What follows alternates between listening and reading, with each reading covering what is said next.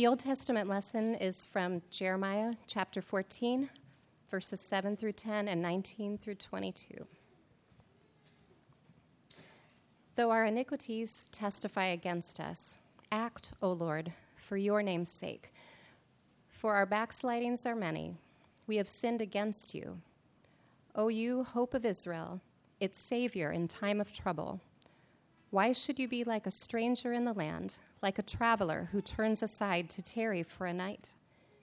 Why should you be like a man confused, like a mighty warrior who cannot save? Yet you, O Lord, are in the midst of us, and we are called by your name.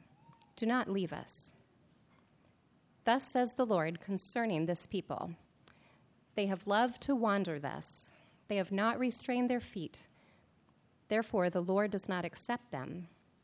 Now he will remember their iniquity and punish their sins. Have you utterly rejected Judah? Does your soul loathe Zion?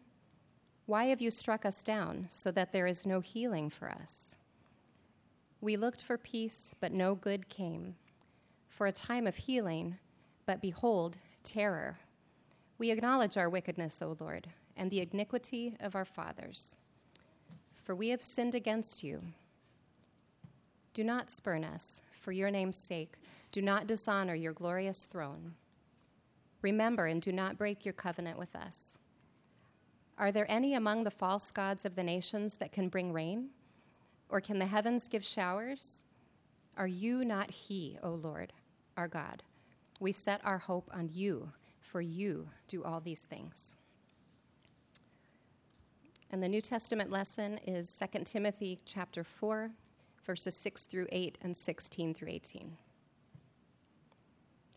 For I am already being poured out as a drink offering, and the time of my departure has come. I have fought the good fight. I have finished the race. I have kept the faith. Henceforth, there is laid up for me the crown of righteousness, which the Lord, the righteous judge, will award to me on that day and not only to me, but also to all who have loved his appearing. At my first offense, no one came to stand by me, but all deserted me. May it not be charged against them.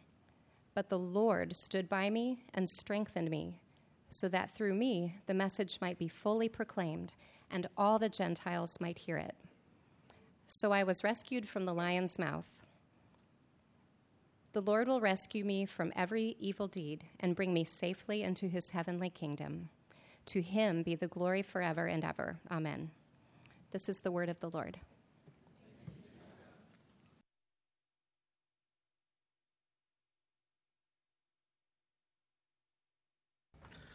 Good morning. Well, for a number of weeks now, we have been working our way through the Gospel of Luke. And in particular, we've been spending time with Jesus, his disciples, the crowds, the religious leaders, as Jesus sets his gaze towards Jerusalem. And if we've been listening along, we know that Jesus likes to shake things up. He likes to flip things on their heads. So, those listening to Jesus, those of us reading along with Luke, we know that the parables that Jesus offers in this gospel often come with a surprise twist. The Samaritan, the outsider, is the one who offers mercy, while the tem- temple priest, the attendant, they pass by the beaten man. The prodigal brother is received joyously by, by the father, while the older brother, who had faithfully served, he cuts himself off from the celebration. Poor Lazarus is whisked away to the bosom of Abraham, but while the rich man, he suffers in torment. Over and over again, Jesus subverts our expectation and he invites scandal. If you want to be rich in this life, you, you must give your life away, he says. If you want to know what it means to have faith, learn from the unclean leper from the wrong part of town. Become like him, full of gratitude and worship. Well, in our passage this morning, Luke is at it again. he wants to wake us up, he wants to stir us out of things that we turn to to find life that don't actually give us life.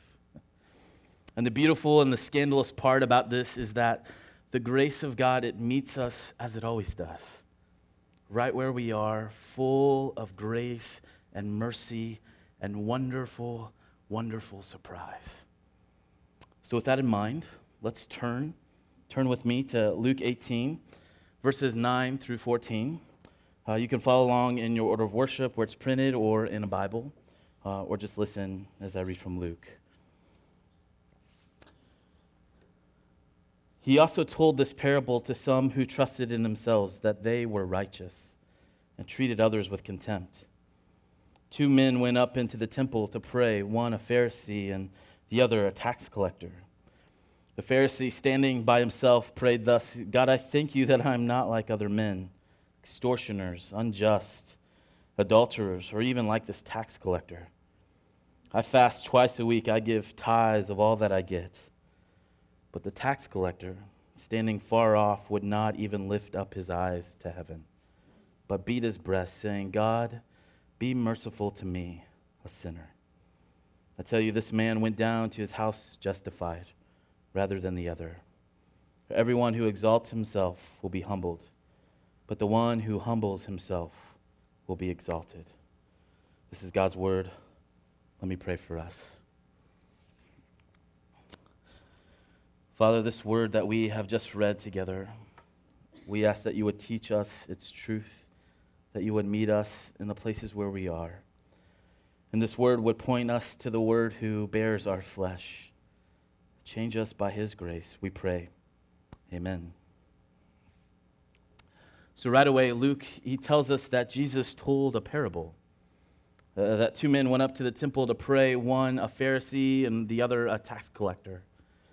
Now, when you and I hear the word tax collector, it's not a very pleasant sounding title, right?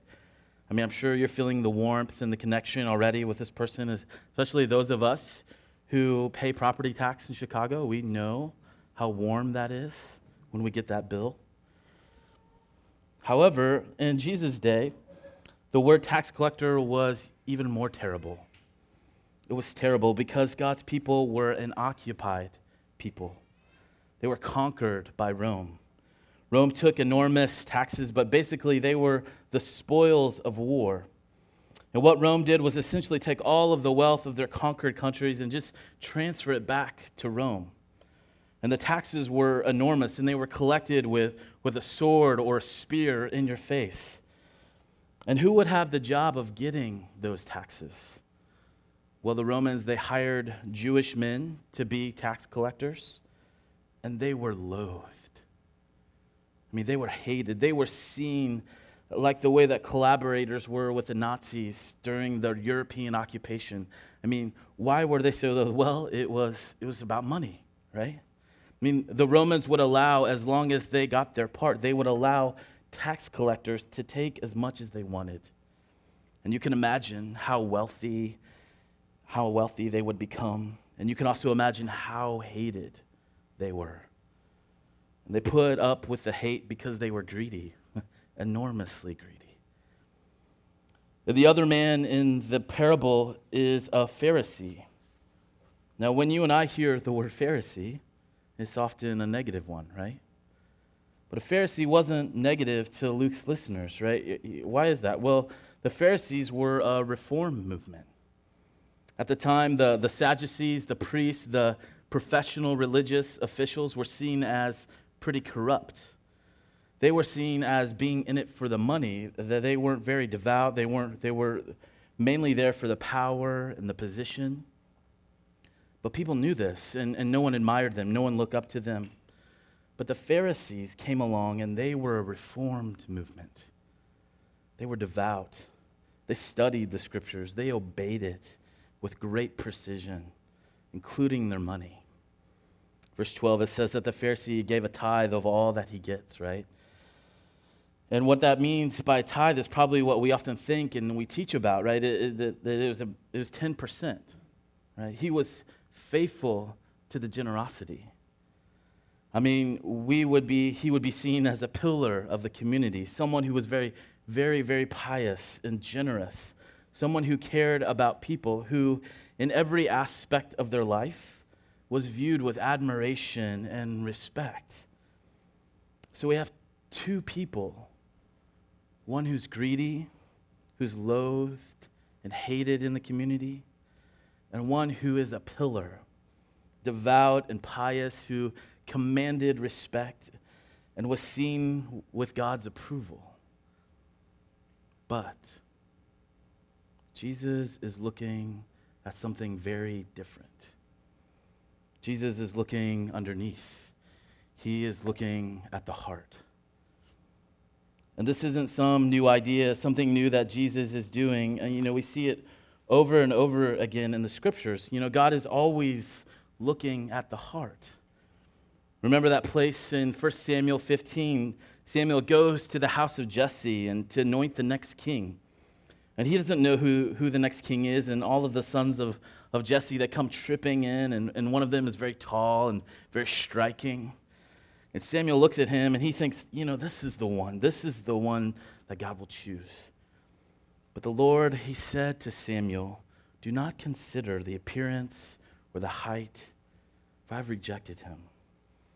The Lord does not look at the things that other people look at. I mean, people look at the outward appearance, but the Lord looks upon the heart, and that's what Jesus is doing right here. Well, let's look a little closer at the Pharisee. Let's look at his prayer. Well, he starts off by saying, God, I thank you. Fairly normal prayer, right? Now, if you're going to thank God for something, you would think that there was a list of things that God had given him, but that's not really the case. That's not where he goes. After thanking God, he immediately starts in on all the things that he has given God and, and everyone else, right? for which he thinks everyone, including God, should be eternally grateful, right? He actually goes through all the reasons he's so great and all of his accomplishments. I mean, it feels comical, right? That Jesus kind of hints of how silly this is. It says the Pharisee, he stood up and he prayed about himself. He, he's basically adoring himself. He stood up to adore and praise himself.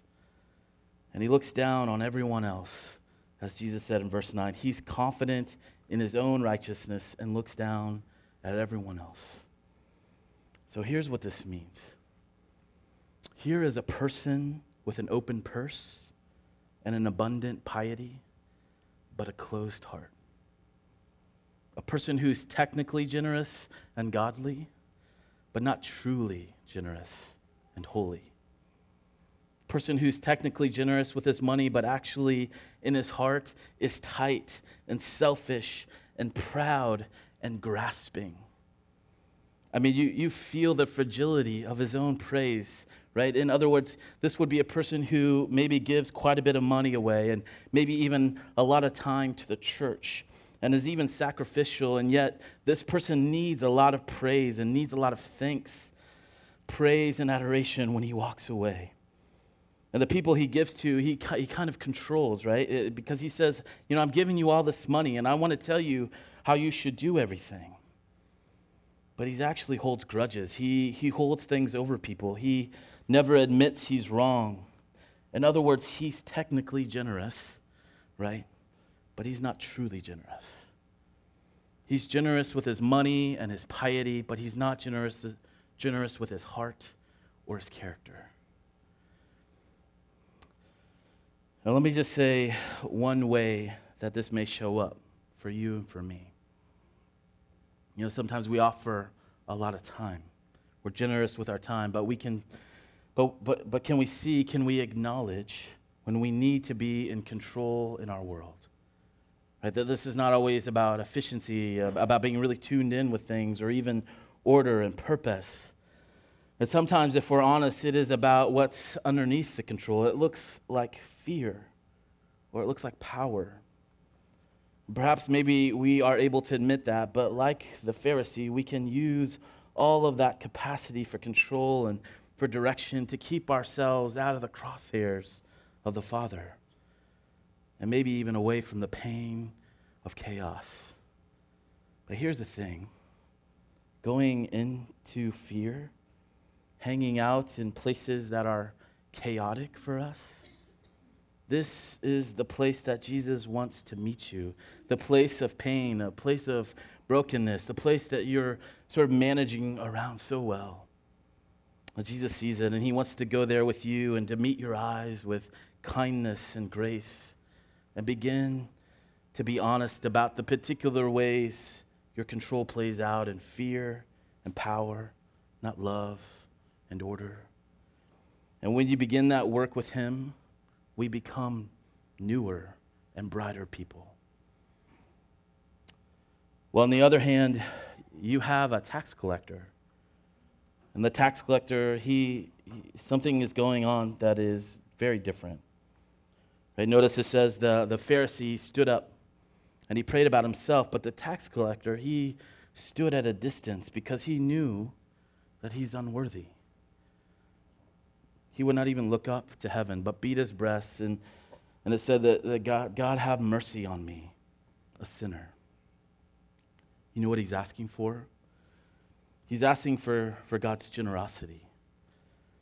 And in Jesus' ministry, this tax collector will find a face. You see, eventually Luke is going to take us to another tax collector.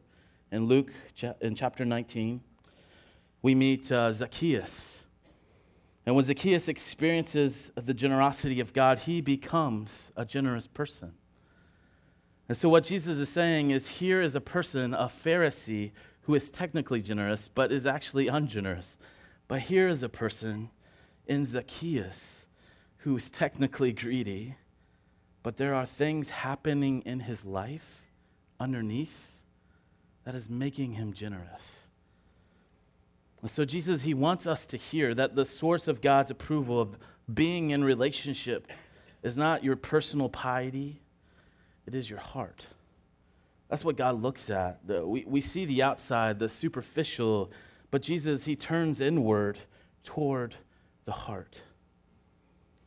So, how do our hearts change? I mean, how did this corrupt and greedy, unjust extortionist become generous? Well, let's look. Look at verse 13 and 14. Jesus says, The tax collector standing far off would not even lift up his eyes to heaven, but beat his breast, saying, God, be merciful to me, a sinner. First of all, if you want your life to change, you have to respond to God's activity on your own heart. In the text, God is already working on the tax collector's heart. He's stirring up conflict and unrest. He feels the turmoil of his character. Not just that he has done horrible things, but that he himself is horrible. Right? It's deep, it's inside of him. And, and how do we know this? Well, notice where he is. He's far off, he's not close, he's separate from God. He knows that he knows that the things that he's chased after, the love of power and wealth, and no matter who it hurts or how unjust it is, he knows that that that has set himself at a distance from God and from others. And you know what happens when, when God stirs us up like this? We feel the force of shame. And, and how do I know this? Well, look at what Jesus says. He says the tax collector would not even lift up his eyes to heaven. Friends, have you ever sat in front of someone and shame shows up? They won't look at you. They can't. Shame explodes in us how much we feel unworthy, how much I am the problem, how much I have failed, how much wrong I am. It is potent and powerful stuff. Right? It's the kind of stuff that starts to break down our relationships. We will say things to ourselves like, you know, I, I will never do this again because it was humiliating. It was so shameful. And if we're honest, most of us spend our lives avoiding going into those places in our lives. To engage my shame is to experience the force and the weight of those strong emotions. Not just in my head, but shame, it, it, it always shows up in our bodies. No matter how much we try to rationalize it or think about it. And so we avoid it. We stand far off from it so that it won't hurt us, that it won't crush us under its truth. Now, here's the thing when we stand far off, away from shame, away from being honest about our lives, we may start to sound a lot like a Pharisee. morally upstanding on the outside, but so protective of that inside place. It's a lot easier to dismiss my own failure. It's a lot easier to hide behind my own religiosity. It's a lot easier to feel entitled, and it's a lot easier to use other people's problems to, to make me feel better about myself. And when we don't get close enough to the inward places of shame, when we will never be able to honestly, to honestly acknowledge our own guilt and the guilt of those around us, to acknowledge the ruptures in relationships that have taken place. And let me just say one thing about how these people, the Pharisee, the tax collector, how they play out in our relationships. Well, some of us, we grew up in families where we can identify who the Pharisee is and who the tax collector is. We know the Pharisee. They're good and responsible, high achievers, carry the pride of the family. Maybe they're even good leaders and organizers. But they also have a hard time allowing others to be, to be right, or to relax, or to even play. Is that you? Is that one of your children? And in turn, you may know the tax collector. This is the person the other family members feel needs the most help, right? They often agitate the family. That maybe the, the way they express themselves is unacceptable or troubling or even downright wrong and destructive. And yet, the tax collector is willing to be honest about the problems in the family. They're unwilling to keep the peace just to do it. They want to live their life with integrity, and so they, they let it be known.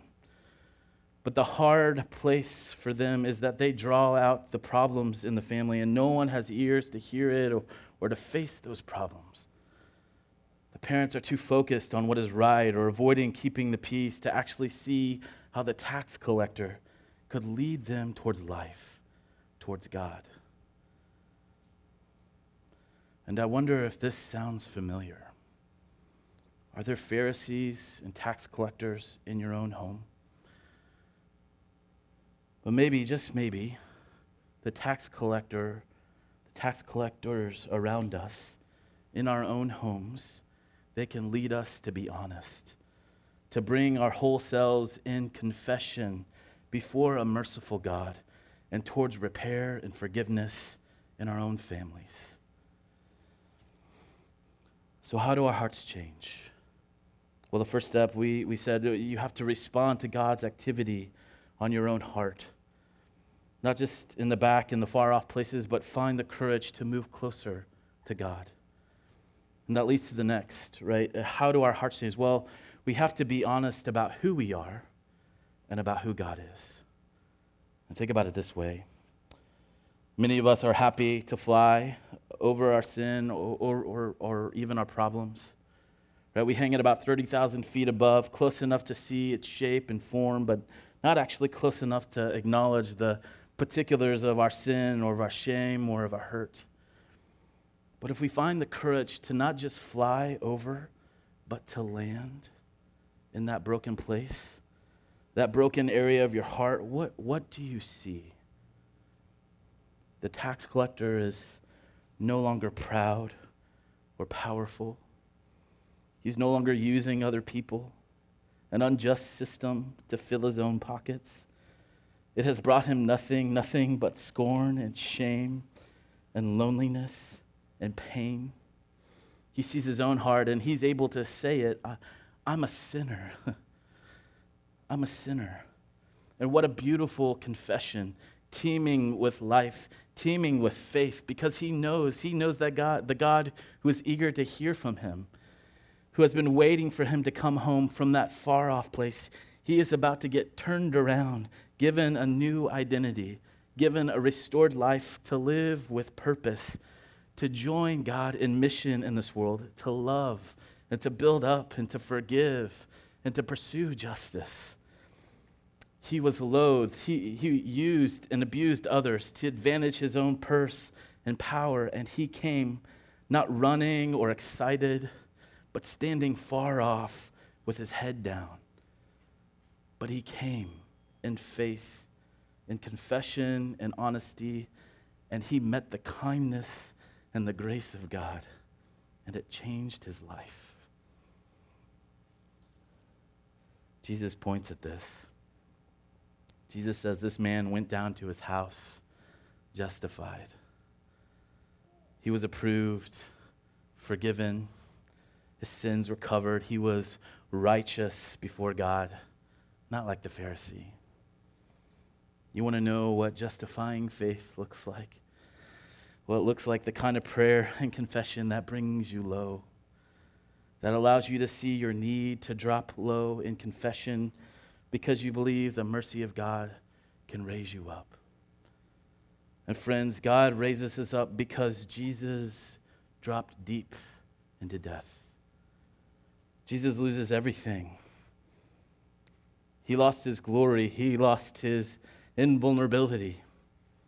Jesus dropped into all the shame and the guilt. He drops into the scorn, into the loathing, into the injustice, into the religious pride and the fragile boasting. He moves into all of that death to be in our place, to raise us up, and to send us home full of life.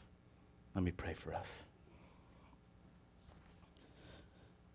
Father, we acknowledge that, like the Pharisees, we find ways to move away from you and others, to lean on ourselves. And Lord, we confess that it is a lot easier to look at you, at others with disdain who don't live up to life like we do. And so, God, we pray that you would give us faith, faith that leads us into honesty, to confession and to your mercy. Father, it is our joy to know that we can go home justified, approved, because Jesus moves into death for our sake, so that we can go home a new people.